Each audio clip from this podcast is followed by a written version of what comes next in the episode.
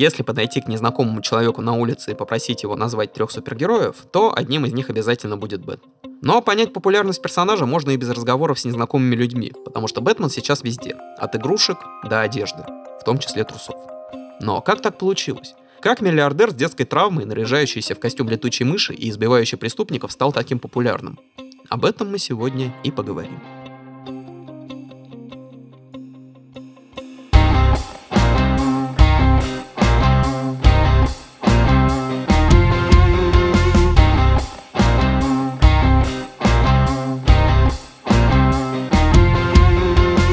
Это подкаст «Зачем читать картинки» от студии «Разговорный отдел». Это подкаст о героях комиксов и их создателях. О том, как комиксы подстраивались под время и меняли его. Мы будем говорить не только о персонажах Marvel и DC, но и о менее известных, хотя не менее значимых героях. И да, не только западных, но и восточных и русских. Я Егор Васильев, автор этого подкаста. И сегодня речь пойдет о Бэтмене.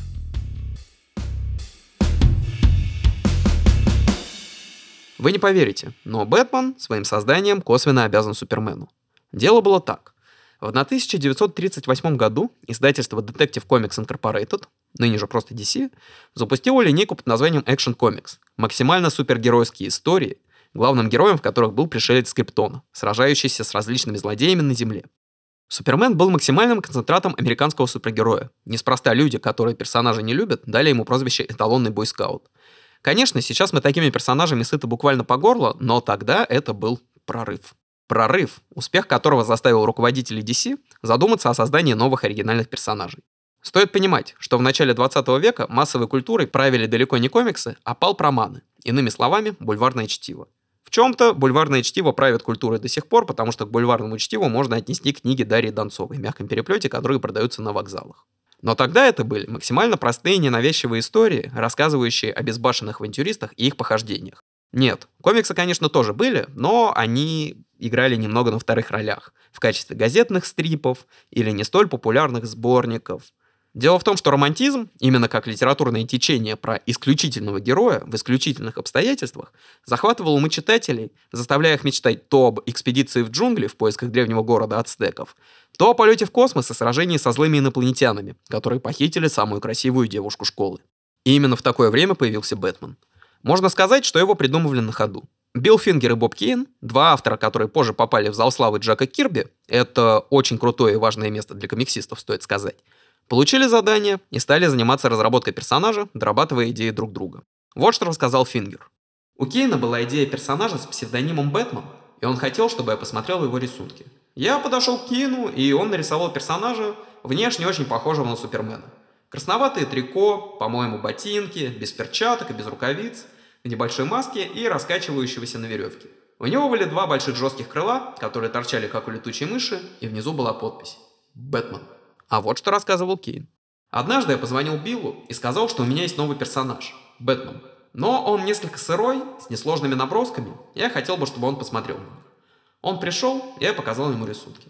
В то время у персонажа была только небольшая маска, такая, которую позже носил Робин. Билл предложил, почему бы не сделать его более похожим на летучую мышь, сделать глухую маску, оставив только прорези для глаз, чтобы он был более таинственным. На этом этапе Бэтмен носил красный костюм, а крылья и маска были черными. Я думал, что комбинация с красным цветом будет подходящей. Билл сказал, что костюм слишком яркий. Сделаем его темно-серым, чтобы он выглядел более зловещим. У костюма были жесткие крылья, прикрепленные к рукам. Мы с Биллом решили, что они будут выглядеть громоздко при движении Бэтмена, и превратили их в плащ, который был похож на крылья летучей мыши, когда он дрался или спускался вниз по веревке. Кроме того, у него не было никаких перчаток, и мы добавили их, чтобы он не оставлял отпечатков пальцев. В итоге различные детали биографии Бэтмена, а также сам сюжет и визуальный стиль были вдохновлены массовой культурой 30-х годов, фильмами, журналами, газетами, комиксами, а также личной биографией Кейна. Сам Кейн отмечал, что при создании дизайна черпал вдохновение из фильмов «Знак Зорро» 1920 года и «Шепот летучей мыши» 1930 а Фингер называл в качестве повлиявших на его работу литературных персонажей того времени Дока Сэвиджа из тех самых палп-журналов 30-х годов, и «Тень» из одноименного журнала, не поверите, «Тень». Также оба автора вдохновлялись Шерлоком Холмсом в качестве основы для детективных навыков Бэтмена. Как вы поняли, Бэтмен как персонаж оказался собран из кучи разнообразных источников. Но тут в игру вступила либо удача, либо удивительное авторское чутье. А может все и сразу, но первое появление Бэтмена в Detective Comics номер 27 выстрелило. Выстрелило настолько, что уже спустя год, в 40 году, персонаж получил сольную серию и продолжил появляться в Detective Comics. А спустя какое-то время он стал главным героем и в своей первоначальной линейке. Вообще, в то время компания DC была самым крупным издателем комиксов, и Бэтмен вместе с Суперменом и Чудо-женщиной стали буквально фундаментом успеха издательства. Изначально Бэтмен сильнее был похож на такого классического палп-героя, мечущегося между двумя сторонами своей личности красавчика, который с одной стороны избивал преступников, а с другой регулярно раскаивался в этом. Как я уже говорил, более-менее привычный нам образ Бэтмена вообще доделался на ходу. В течение нескольких первых выпусков Detective Comics были добавлены несколько элементов персонажа. Детали внешнего вида, характера. Кейн рассказал, что в течение первых шести выпусков он сделал подбородок Бэтмена более выраженным, а также удлинил уши на маске костюма. И, в принципе, устоявшийся образ Бэтмена он получил примерно через год. Бэтпояс, который стал его очень важным атрибутом, появился в 29-м выпуске в июле 39-го. А первое технические приспособления — бэт-крюки, бэт-бумеранги с логотипом летучей мыши, а также первое средство передвижения — бэтоплан, еще даже не Бэтмобиль, как вы понимаете, появились в 31 номере. История происхождения и детства персонажа были показаны уже в 33 номере в ноябре 39 года. Фингер стал автором истории об убийстве родителей Уэйна, свидетелем которого он стал, когда был ребенком. На странице был изображен юный Брюс Уэйн, который, стоя у могилы своих родителей, клянется отомстить за их смерть и посвятить свою жизнь борьбе с преступностью. Постепенно Палп Бэтмен, воздушные кавычки, стал обрастать индивидуально... Постепенно Палп Бэтмен, тут я показываю воздушные кавычки, стал обрастать индивидуальными чертами, обрел свой строгий моральный кодекс и вообще стал куда самобытнее как персонаж. А в Detective Comics номер 38 в апреле 40-го публике представили Робина. Робин был введен по предложению Фингера, который посчитал, что Бэтмену необходим свой Ватсон, с которым он мог бы говорить. Продажи серии выросли почти в два раза, несмотря на то, что Кин предпочитал видеть Бэтмена сольным героем, а введение Робина дало начало тенденции появления молодых напарников у взрослых супергероев. Благодаря этому мы можем видеть таких персонажей, как Баки у Капитана Америки, хотя в последнее время Баки уже самостоятельный персонаж, Супербоя, Супергерл, Пауэргерл у Супермена, Пацана-паука у Человека-паука, но Пацана-паука ввели очень странно и, в принципе, его особо не любят. И еще кучу-кучу разнообразных сайдкиков всех цветов и мастей. К 1942 году были введены практически все каноничные детали истории о Бэтмене. В первые годы после Второй мировой войны DC Comics начали ориентироваться на создание сюжетов максимально отдаленных от тяжелого положения дел того времени только что закончившейся войны, которая унесла множество жизней. Издательство избавилось от мрачных сюжетов, которые публиковались с 40-х годов. Теперь Бэтмена изображали как респектабельного и добропорядочного гражданина в городе, лишенном засилия преступности и какого-либо негатива. Это была важная информационная душная часть с обилием дат и неймдропинга. Сейчас же мы перейдем к более насыщенной фактами части. Как вы уже поняли, история Бэтмена длится уже несколько десятилетий. И, конечно же, ее можно разбить на определенные периоды и вытащить что-то важное и интересное из этих периодов. Например, давайте поговорим про 50-е. В 50-х произошло воистину легендарное событие, а именно первый супергеройский team-up. Team-up Бэтмена с Суперменом. Казалось бы, как примерный boy scout и чувак, который по ночам прыгает в костюме летучей мыши, смогли найти общий язык, но как-то это произошло. Скорее всего, благодаря нездоровой фиксации обоих персонажей на теме справедливости. Team-up выдался успешным, и поэтому Бэтмен и Супермен взаимно раскрыли друг другу тайны личности, и это положило начало серии комиксов под названием World's Finest, то есть «Лучшие в мире» или «Элита миров», тут уже в зависимости от перевода, которая как раз концентрировалась на совместных похождениях Бэтмена и Супермена. При этом 50-е дали нам еще одну странную вещь, а именно очень специфично всратые научно-фантастические комиксы. Да, расцвет научной фантастики не обошел стороной и рисованные истории, но это была не научная фантастика уровня Станислава Лема, Рая Брэдбери и Уильяма Гибсона. Вообще нет. Это были приветы из той самой эпохи Палпа, когда Бэтмен мог сражаться со злыми пришельцами, цель которых — похитить все автоматы с мороженым. То есть фантастика имела место быть, но с такими серьезными допущениями, с какими вообще это было возможно. Бэтмен мог драться с пришельцами. Бэтмен мог драться с подземными обитателями нашей планеты. Бэтмен мог драться со злыми инопланетянами с Луны, которые прилетели захватить Луну, а потом решили захватить нашу планету. и еще огромное количество вариантов. И в это же время стали появляться первые странные бэт-персонажи. Скажите спасибо 50-м, именно тогда читатели увидели бэт-собаку. Но 50-е кончились. Настали 60-е, и тогда Бэтмена тоже нехило помотал из стороны в сторону, потому что в эти годы вышел тот самый странный сериал про Бэтмена с Адамом Вестом в главной роли и Сезаро Ромеро в роли Джокера. Забавный факт. Сезаро Ромеро настолько наплевательски относился к этой роли, что он не стал ради нее сбривать свои усы, и на кадрах из сериала и в самом сериале вы можете увидеть Джокера с замазанными гримом усами. Тон сериала был даже не полукомедийным, а абсолютно комедийным. Если поставить сейчас в один ряд Бэтмена Роберта Паттисона и Бэтмена Адама Веста, то это будет классическая картинка формата «Я и мой друг дебил». Сериал был популярен, сериал окупался, и поэтому комиксы очень активно смотрели в его сторону. Именно в 60-е были и странные дизайны персонажей, и один из самых нелепых костюмов загадочника, который, кстати, потом с любовью перенес Шумахер в «Бэтмен навсегда». То самое обтягивающее зеленое трико со знаками вопроса.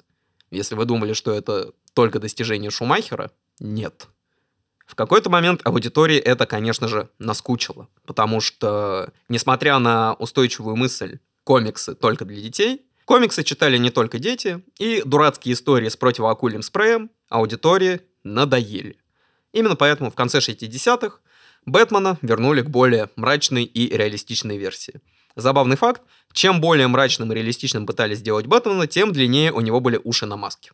Пиком этого были как раз конец 60-х, начало 70-х, где уши на маске Бэтмена были буквально длиннее, чем его голова. И мы перешли к 70-м, как раз к времени, когда было еще больше готичности и мрачности.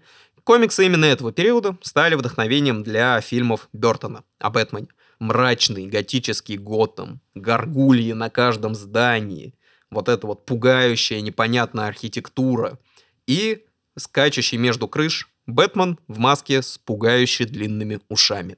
Однако, даже суперготичная атмосфера за 10 лет так или иначе людям надоедает. Запишите эту фразу, посмотрим, что станет через 10 лет сериалом Wednesday.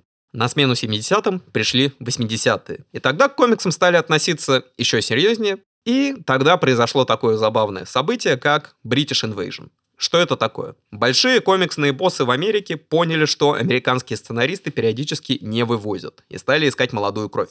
Молодая кровь пришла со стороны Великобритании. Именно там уже был сформирован определенный костяк сценаристов, которые работали либо над британскими проектами, например, «Судья Дред», который выходил в журнале 2000 AD, и это были молодые, злые, очень часто наркозависимые, но очень творческие и продуктивные люди. И одним из этих людей был Фрэнк Миллер. Хотя сейчас я сказал это ради красоты, потому что, насколько я помню, Фрэнк, Фрэнк Миллер американец. Но к британскому вторжению мы тоже вернемся, потому что Фрэнк Миллер все сломал. Как это случилось? Фрэнк Миллер очень специфичный дядька, который сейчас похож на Фредди Крюгера. И это я не шучу. Здоровье у него немножко подкосилось, скорее всего из-за количества наркотиков, которые он употреблял. Но тогда он был молодым и подающим надежды сценаристом. Именно он создал комикс «Бэтмен. Возвращение темного рыцаря». Комикс, который также лег в основу и третьей части трилогии Нолана, и в основу образа Бэтмена Бена Аффлека, он же Бэтфлек. Что же там происходило? А, все очень просто. Миллер показал Бэтмена с другой стороны. Все эти громкие слова про твердый моральный кодекс, про то, что я не убиваю преступников, все они, скорее всего, у самого Миллера вызывали как минимум раздражение. И Миллер задумался, а что будет, если Брюс Уэйн станет старым, разочарованным в жизни, постоянно ворчащим дедом? Так и произошло. Возвращение Темного рыцаря Бэтмен уже какое-то количество времени отошел от дел, а в Готэме творится классический беспредел, каким его представляли в 80-х. Странные подростковые уличные банды, каждый второй мерзкий негодяй, полиция подавляет это все с помощью огромных танков и крупнокалиберных пулеметов с резиновыми пулями. На фоне всего этого Бэтмен возвращается в большую игру. И этот Бэтмен уже не тот, к которому мы привыкли. Даже отбросив тот факт, что он злобный дед, он стал намного жестче. Так или иначе, он постоянно пробрасывает дедовские фразы в формате «А сейчас я покажу, как это делали в мое время». и ломает людям руки и ноги. В итоге Бэтмен становится лидером местной преступной шайки под названием «Мутанты», которые переименовывают себя в «Сыны Бэтмена». И, конечно же, мимо такого яркого события не смог пройти Джокер, который последние 10 лет валялся в дурке в овощном состоянии. Противостояние постаревших Бэтмена и Джокера — это очень интересный идеологический конфликт, потому что если Бэтмен стал мрачным, злым дедом, то Джокер остался Джокером, просто немножко прибавив в чернухе. И точкой в их противостоянии становится, на мой взгляд, один из самых гениальных мувов Джокера. Потому что во время драки Бэтмен ломает ему шею, а Джокер говорит то, что «А вот и нет, ты меня все-таки убил», и доламывает себе шею насмерть. История любви – достойное признание. О странных отношениях Бэтмена и Джокера мы также поговорим в этом выпуске, но сейчас перейдем к другой очень важной работе Фрэнка Миллера. Как я говорил, возвращением Темного рыцаря Миллер сломал Бэтмена. Буквально. Комикс получил гигантский успех, но издатели хватались за голову, не понимая, что им делать дальше. Потому что после такого взгляда на Бэтмена аудитория могла банально не принять более классический взгляд на персонажа. Но тут на помощь снова приходит Фрэнк Миллер и пишет комикс под названием «Бэтмен. Год первый». С одной стороны, мы можем поблагодарить его за то, что он создал один из самых адекватно прописанных оригинов.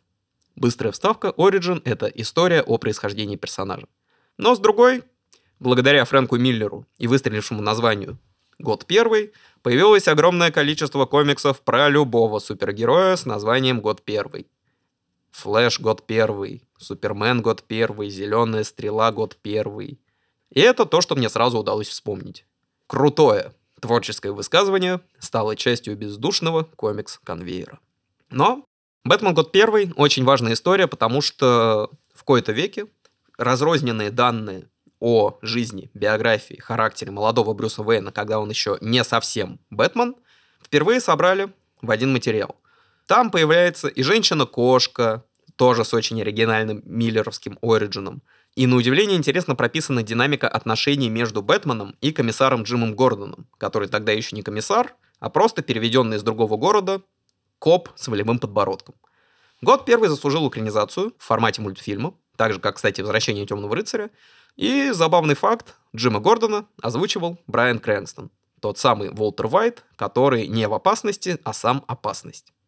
Таким образом, Миллер сделал удивительную штуку, а именно, после того, как он показал старого злобного Бэтмена, он показал молодого Бэтмена и как будто бы сам немножко отмотал зрительское восприятие персонажа.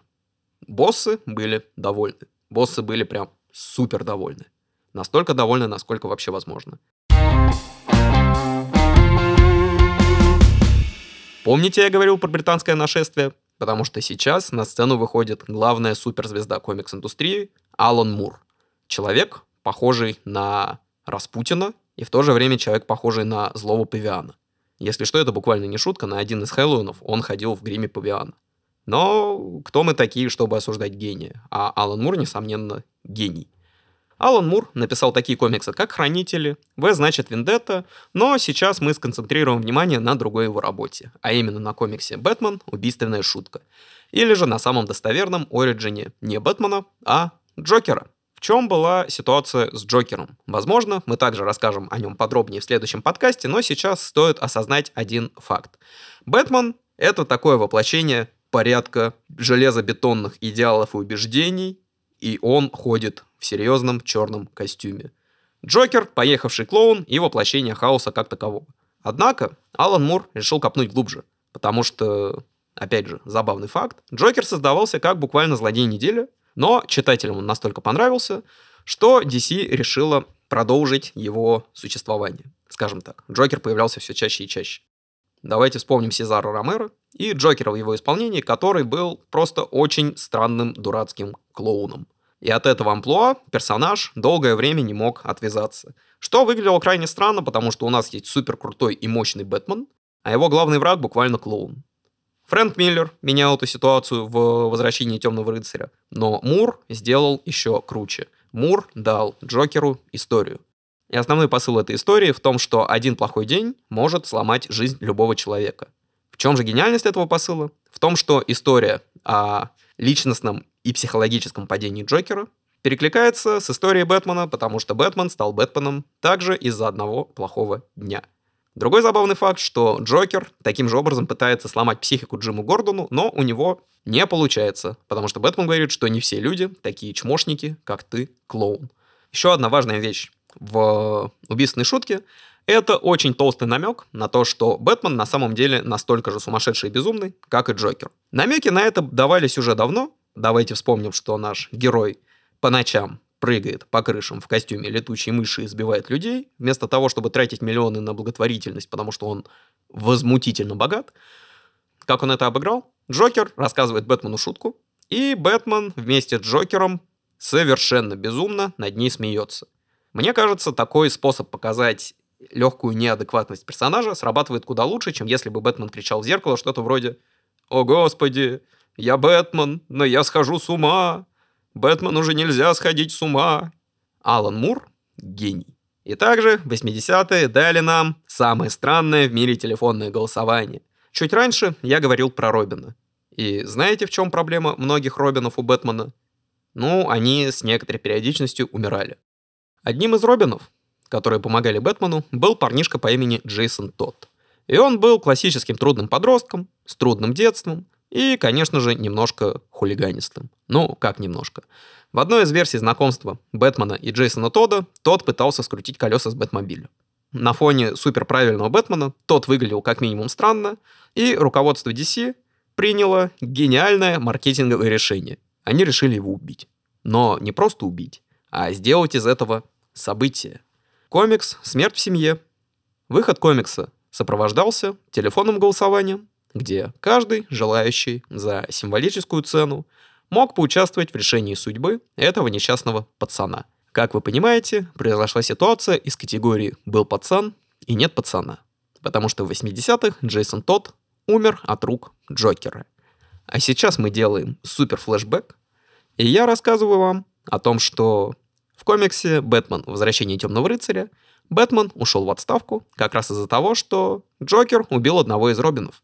Смерть подростков, так или иначе, оставляет на Бэтмене слишком серьезный психологический отпечаток. На самом деле, вся история с телефонным голосованием по итогу была воспринята очень странно, и спустя где-то 25 лет Джейсона Тода воскресили. Но он практически держал рекорд по смерти в комиксах, потому что все мы знаем золотое правило. В комиксах никто не умирает на совсем, кроме дяди Бена.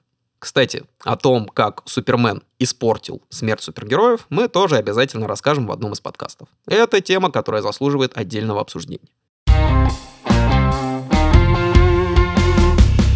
Что у нас идет после 80-х? А после 80-х идет странное темное время.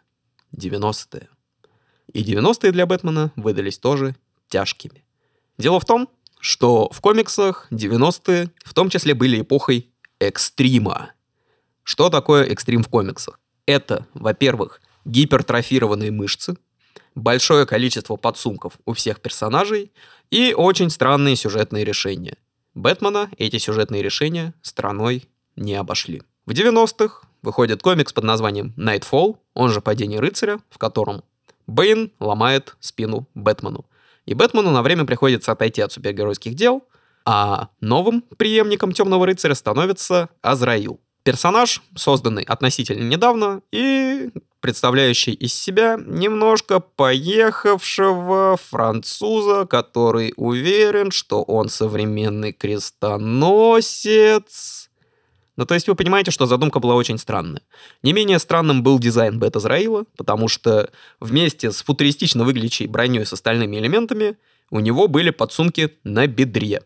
То есть не на поясе, а на бедре. И давайте честно, это выглядело так, как будто он надел резинку от чулков, но не надел чулки. Азраил недолго пробыл Бэтменом, по понятным причинам, но, с другой стороны, 90-е подарили нам много и правда интересных сюжетов. Вместо того, чтобы рассказывать про кучу комиксов о Бэтмене, которые выходили в это время, стоит просто напомнить про любимый всеми мультсериал «Бэтмен за Animated Series». Лично я смотрел его, кажется, по СТС, и, возможно, его крутили на РЕН-ТВ. Этот мультсериал, на самом деле, сделал для популярности персонажа чуть ли не больше, чем все фильмы о нем вместе взяты. Потому что детишкам нравился Бэтмен, И детишки покупали книжки с картинками о Бэтмене. Поделюсь, у меня также есть удивительный раритет. Комикс про Бэтмена, который был издан на русском языке как раз в конце 90-х, начало 2000-х. Это кусок детектив-комикса, если мне память не изменяет. Почему кусок? Потому что это отрывок цельного сюжета, который как раз показывает того самого мрачного Бэтмена с чернухой и почему-то человеческими жертвоприношениями. Но их, конечно же, делал не Бэтмен, потому что Бэтмен не убивает. Забавный факт, даже в играх про Бэтмена Бэтмен практически не убивает, но тут мы сталкиваемся с ситуацией из фильма «Джентльмены». Даже если Бэтмен не убил преступника, преступника чаще всего может убить гравитация, потому что во время драк он может скинуть злодея где-то с высоты 15 этажа. Помните, я говорил про мертвого Джейсона Тода? Так вот, он ожил в 1993 году с выходом серии комиксов под названием «Batman Under the Red Hood». Sorry for my English. Или же, в переводе на русский, «Бэтмен под красным колпаком». Джейсон Тодд по итогу не стал чемпионом по продолжительности смерти в комиксах, и он вернулся уже в качестве не супер-пацана, а мстителя по прозвищу Красный Колпак, который решил самую главную проблему Бэтмена. Красный Колпак использовал пистолеты. На самом деле, этот комикс рассказывает об очень интересном конфликте взглядов на справедливость. Потому что, как мы все знаем, Бэтмен не убивает, а вот Красный Колпак убивал преступников, я бы даже сказал, с огоньком. Причем иногда буквально. На том и строилось их противостояние, потому что когда Бэтмен узнает, что под маской Красного Колпака скрывается Джейсон Тодд, ну, сказать, что он удивился, это не сказать ничего. А Джейсон Тодд продвигает одну очень логичную мысль, что из-за того, что Бэтмен не убивает преступников, а просто сажает их в тюрьмы, они сбегают и продолжают совершать свои злодеяния. Конечно же, Джейсон Тот в этом комиксе также пытался убить Джокера, но Джокер — это большая денежная куча для DC, поэтому Джокера тогда не убили. Но сама попытка похвальная. Не так уж много персонажей пытались на серьезке именно убить Джокера, а не переломать ему все кости и выбить все зубы. Раз уж мы сказали о косвенной вине Бэтмена в человеческих несчастьях, стоит поговорить об еще одной вещи, в которой обвиняют Бэтмена. Так как это персонаж с гигантской истории публикаций и с огромным количеством авторов, которые над ним работали, каждый автор так или иначе пытался хоть немножко, но образ Бэтмена деконструировать. И в какой-то момент сценаристы пришли к очень забавному выводу о том, что формально Бэтмен сам виноват в разгуле преступности в Готэме, но не простой преступности, а странной костюмированной преступности. Так или иначе, работники готэмской полиции, простые люди приходили к мысли о том, что если бы у нас по крышам не прыгал мужик в костюме летучей мыши, то серийных убийц в костюмах клоунов, безумных поджигателей в костюмах светлячков, в принципе бы и не было, потому что Бэтмен создал прецедент, и злодеи также стали соответствовать этому прецеденту. Кстати, помните Фрэнка Миллера? Он отметился еще одним очень странным комиксом о Бэтмене под названием All Star Batman and Robin. И сказать, что это высококонцентрированная чернуха, это значит не сказать ничего. Комикс официально признан одним из самых, как я уже говорил, странных комиксов о Бэтмене, потому что в нем Бэтмен похищает сиротку Дика Грейсона и для того, чтобы закалить его характер, держит его в Бэт-пещере и кормит его крысами. Когда Альфред пытается сказать, что это очень плохая диета для подростков, Бэтмен говорит Альфреду «заткнись». Именно из этого комикса пришел чудесный кадр, в котором Бэтмен орет что-то вроде «Я, мать твою, Бэтмен!». Получается, что Фрэнк Миллер сломал персонажа, потом починил его, а потом сломал окончательно. На самом деле All Star Batman and Robin планировалась как долгоиграющая серия, но читатели, увидев, что получилось в первых выпусках, решили как-то не особо поддерживать ее финансами. Кстати, Star Batman and Robin издан на русском. Но на самом деле я сейчас немного нагнал драмы, осознанно упустив один факт. All-Star Batman и Робин происходит в мультивселенной DC. Что такое мультивселенная? Я думаю, все мы знаем, что это такое после Мстителей. DC стали продвигать свою мультивселенную где-то с 80-х годов. Именно тогда стали выходить бесконечные кризисы, кризисы на бесконечных землях, бесконечные кризисы бесконечных земель. На самом деле издательства DC просто не знали, как перезагружать серии комиксов, поэтому каждый раз они придумывали какой-нибудь новый кризис. Очень похоже на 2015 год. Я не смог этого не сказать. И в ходе этих кризисов тоже периодически происходили странные вещи. К примеру, в ходе одного из глобальных событий Дарксайд убивает Бэтмена. Ну, все думают, что Дарксайд убивает Бэтмена, потому что все мы прекрасно знаем то, что такой персонаж, как Бэтмен, надолго не умирает. Бэтмен отправляется назад во времени, и мы можем посмотреть на Бэтмена каменного века, на Бэт-рыцаря и, мое самое любимое, на Бэт-ковбоя. Странные вещи иногда происходят, когда у персонажа более чем 50-летняя история публикаций. Кстати, о странных вещах. Вы знаете, кто такой Грант Моррисон? Люди, которые не слишком погружались в комиксы, могут знать Гранта Моррисона по роли злого лысого чувака в клипах My Chemical Romance. Но не только. Грант Моррисон на самом деле также представитель британского нашествия и сценарист, который написал еще один очень важный комикс о Бэтмене под названием «Лечебница Аркхам. Дом скорби на скорбной земле». Чем этот комикс примечателен? Во-первых, тем, что его рисовал Дэйв Маккин, а Дэйв Маккин — это не комиксист, Дэйв Маккин — это большой художник-сюрреалист, который для своих работ использует не только классические способы рисования, но и фотоколлажи, просто фотографию. Он может просто приклеить нарисованную страницу на стену и сфотографировать ее, и это будет выглядеть круто. Потому что Дэйв Маккин раздает стиль. В комиксе «Лечебница Аркхам» Бэтмен отправляется, не поверите, в лечебницу Аркхам для того, чтобы в очередной раз нарушить злодейские планы Джокера. Но оказывается, что Джокер все подстроил — и устраивает Бэтмену очень болезненный сеанс психотерапии. Конечно, не только Джокер, там есть несколько персонажей, которые так или иначе залазят к Бэтмену в голову, в ходе которого мы видим, что Бэтмен на самом деле ходячая психотравма в латексном костюме. Давайте наконец-то это признаем. Ну, пожалуйста. Очень вас прошу. Потому что Арком как раз препарирует мозг Бэтмена, при том, что делает это далеко не с самой героичной стороны. Брюс там э, может впасть в истерику, он может испугаться какого-то чудовища, потом внезапно словить приступ агрессии и измочалить это чудовище просто в отбивную. И все это показывает, что Бэтмен не настолько однобокий персонаж, каким мы хотели бы его видеть. И каким его хотели бы видеть студийные боссы. Хотя они же и дали Гранту Моррисону деньги на этот комикс. К слову о Гранте Моррисоне. Именно он написал также серию комиксов под названием «Бэтмен Rest in Peace», в котором, не поверите, Бэтмена снова сводят с ума. На самом деле Грант Моррисон просто любит истории про шизевшего Бэтмена, и тоже об этом нельзя молчать, это нельзя скрывать. В этой серии комиксов Бэтмен в какой-то момент съезжает кукухой, шьет себе костюм из кусков ткани, найденным в мусорке, и вооружается бейсбольной битой с гвоздями. Бывает и такое. Но на самом деле ценность этого комикса как раз в том, что Моррисон продолжает гнуть свою линию и показывает, что Бэтмен, он же Брюс Уэйн, на самом деле далеко не образец психической стабильности и адекватности. А еще Моррисон придумал Бэтмену сына. Дэмиан Уэйн — сын Брюса Уэйна и Тали Альгул, дочери Раса Альгула, главы Лиги Убийц. Простите за обилие имен, но по-другому это сказать было бы невозможно.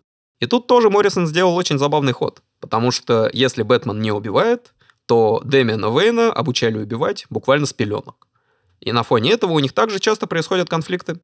Развитие этого конфликта было показано в игре Injustice, где Дэмиан Вейн по итогу встает на сторону злого Супермена, а Бэтмен встает не на сторону злого Супермена и становится лидером сопротивления. На самом деле Дэмиан тоже очень интересный самобытный персонаж, и в выпуске Detective Comics номер 666, если мне не изменяет память, мы видим более мрачный мир Готэма будущего, где главным Бэтменом становится как раз Дэмиан. Кстати, у него есть кот, которого зовут Альфред. Этот Дэмиан очень суровый чувак, который, внимание, продал душу дьяволу, чтобы стать Бэтменом. И номер выпуска располагает к таким решениям, и главным противником Дэмиана становится буквально сатанинский Бэтмен. Так что, как говорится, имеем, что имеем. Этот факт просто факт. Хотя взрослый Дэмиан Бэтмен появлялся еще в нескольких выпусках. Но большой связанной истории с ними не произошло. Моррисон же еще какое-то время вел серию о Бэтмене. Он также создал серию комиксов под названием Batman Incorporated, в которой Бэтмен делает максимально логичное решение. Он миллионер с огромным количеством денег, и он открывает Бэт-франшизу. То есть супергерои из разных стран могут вступить в Бэт-франшизу и получить финансовую поддержку и в этом комиксе появляется еще и Бэт-корова.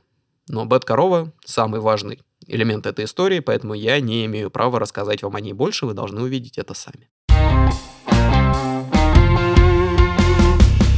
А сейчас мы резко скакнем в 2009 год. Вы спросите, почему? Потому что в 2009 выходит еще одна важная история о Бэтмене без Бэтмена. Она называется «Бэтмен. Битва за плащ», ну или же «За капюшон», и показывает нам, что в то время, пока Брюс Уэйн тусовался в каменном веке, на Диком Западе, на пиратских кораблях, в Готэме шла буквально битва за наследие Бэтмена, а именно за право носить тот самый костюм. В этой битве принимали участие практически все Робины, в том числе и Дэмиан, хотя ему на тот момент было, кажется, 10 лет. Но новым Бэтменом стал Дик Грейсон. И да, получается, что было такое время, когда Бэтменом был не Брюс Уэйн, а Дик Грейсон. И это уже канон безо всяких мультивселенных, между прочим. Также стоит сказать, что Бэтменом был Томас Уэйн, отец Брюса Уэйна, но это уже была мультивселенская история. Есть такое глобальное событие под названием Flashpoint Paradox.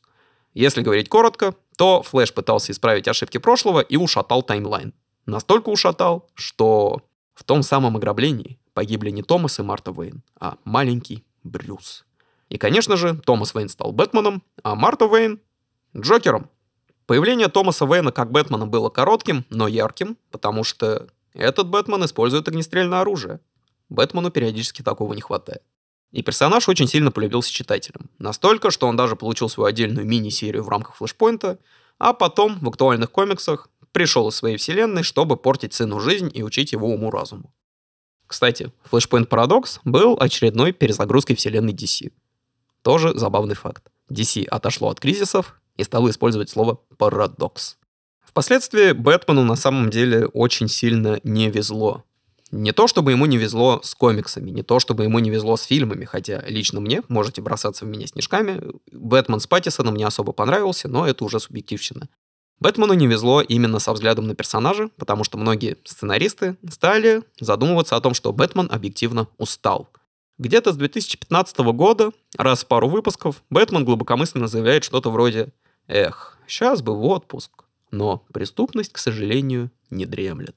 Другая проблема, с которой сталкивается персонаж, это то, что его так называемый статус-кво стал уже железобетонным. Если попытаться что-то выдернуть из его истории, то давайте будем честны, и я, и вы испытаете мощнейший синдром утенка, и будете говорить, что раньше было лучше. Тем не менее, Бэтмена то лишают всех его денег, то лишают руки. В актуальных комиксах у него теперь буквально Бэткрюк вместо руки.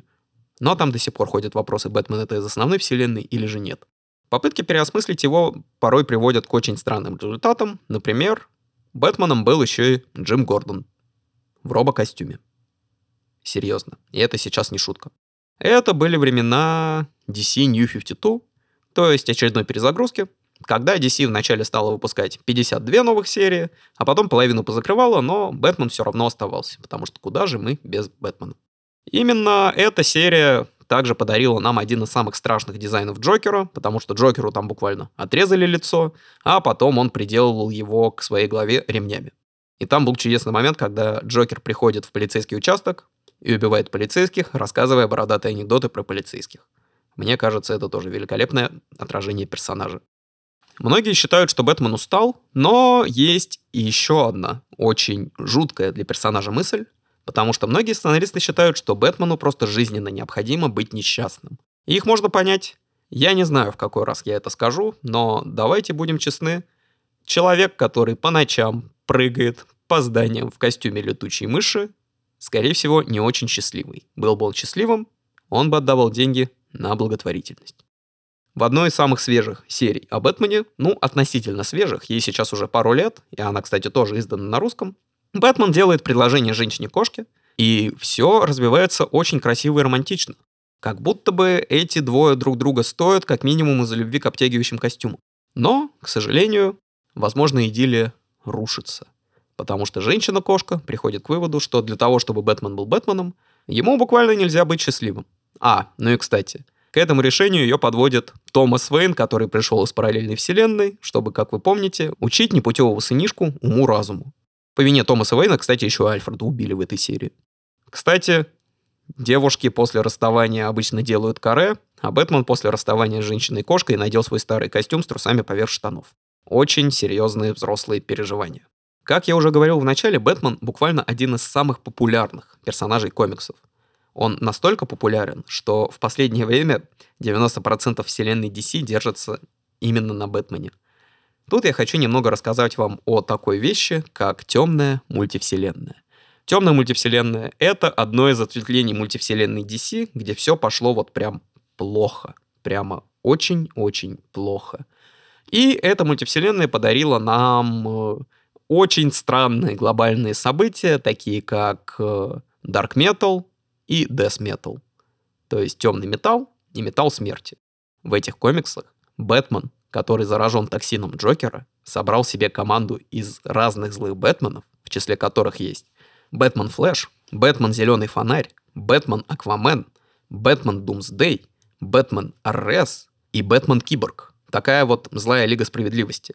Сюжет, не буду скрывать, очень странный, но, с другой стороны, он максимально фановый, потому что предыстории злых Бэтменов заслуживают отдельного упоминания, они Простите мой французский, они всратые, но весело всратые. Опять же, если захотите, советую с ними ознакомиться.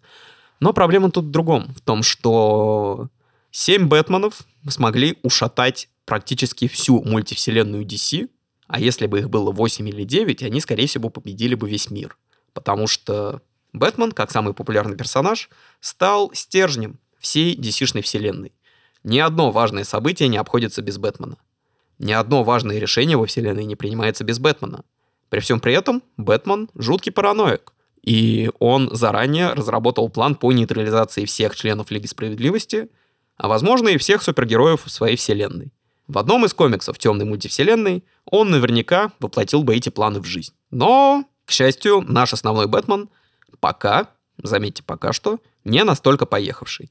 А мог бы. Я уверен, что во время прослушивания этого выпуска вы хотели узнать ответ ровно на один вопрос. Но так кто же победит? Бэтмен или Супермен? Если отбросить фанбойство, то явного победителя не будет, потому что шансы у обоих равны. Один суперсильный и супербыстрый, а у второго есть самая классная суперсила — деньги. Что было убедительно показано, как минимум, в «Бэтмене против Супермена». А еще «Возвращение Темного рыцаря» и в куче комиксов, где Бэтмен на аукционах покупал криптонит для стрессовых ситуаций. Но почему Бэтмена так или иначе любят больше, чем Супермена? Может быть, из-за его узнаваемого дизайна? Когда я проходил обучение 3D-графике, наш преподаватель говорил, что самое главное в дизайне любого персонажа — это силуэт. И силуэт Бэтмена узнаваем на все 100, в то время как Супермен — это просто мужик в плаще. Но дело не в этом. Может быть, дело в истории персонажа, тоже нет. На самом деле Супермена тоже писали очень хорошие сценаристы, в том числе неоднократно упомянутые Алан Мур и Грант Моррисон. Дело в другом. Дело в том, что главная суперсила Бэтмена — это даже не деньги, а то, что он остается обычным человеком, и именно за это его любят фанаты.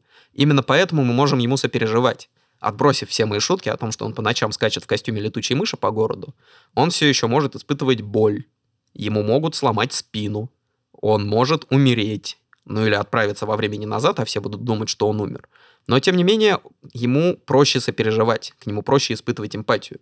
И это одна из главных причин, по которым Бэтмен стал таким популярным. К тому же, из этого подкаста, я думаю, вы поняли, что Бэтмен страдает от огромного количества внутренних противоречий, и именно это делает его действительно интересным персонажем.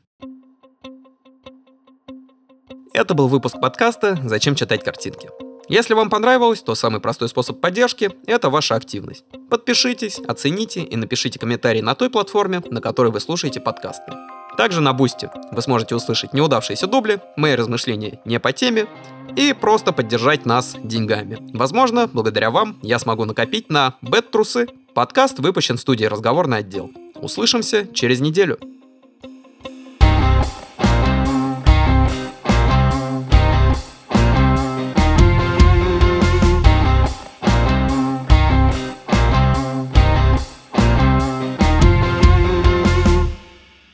Некоторым людям до сих пор в кошмарах снится эта мелодия, которая...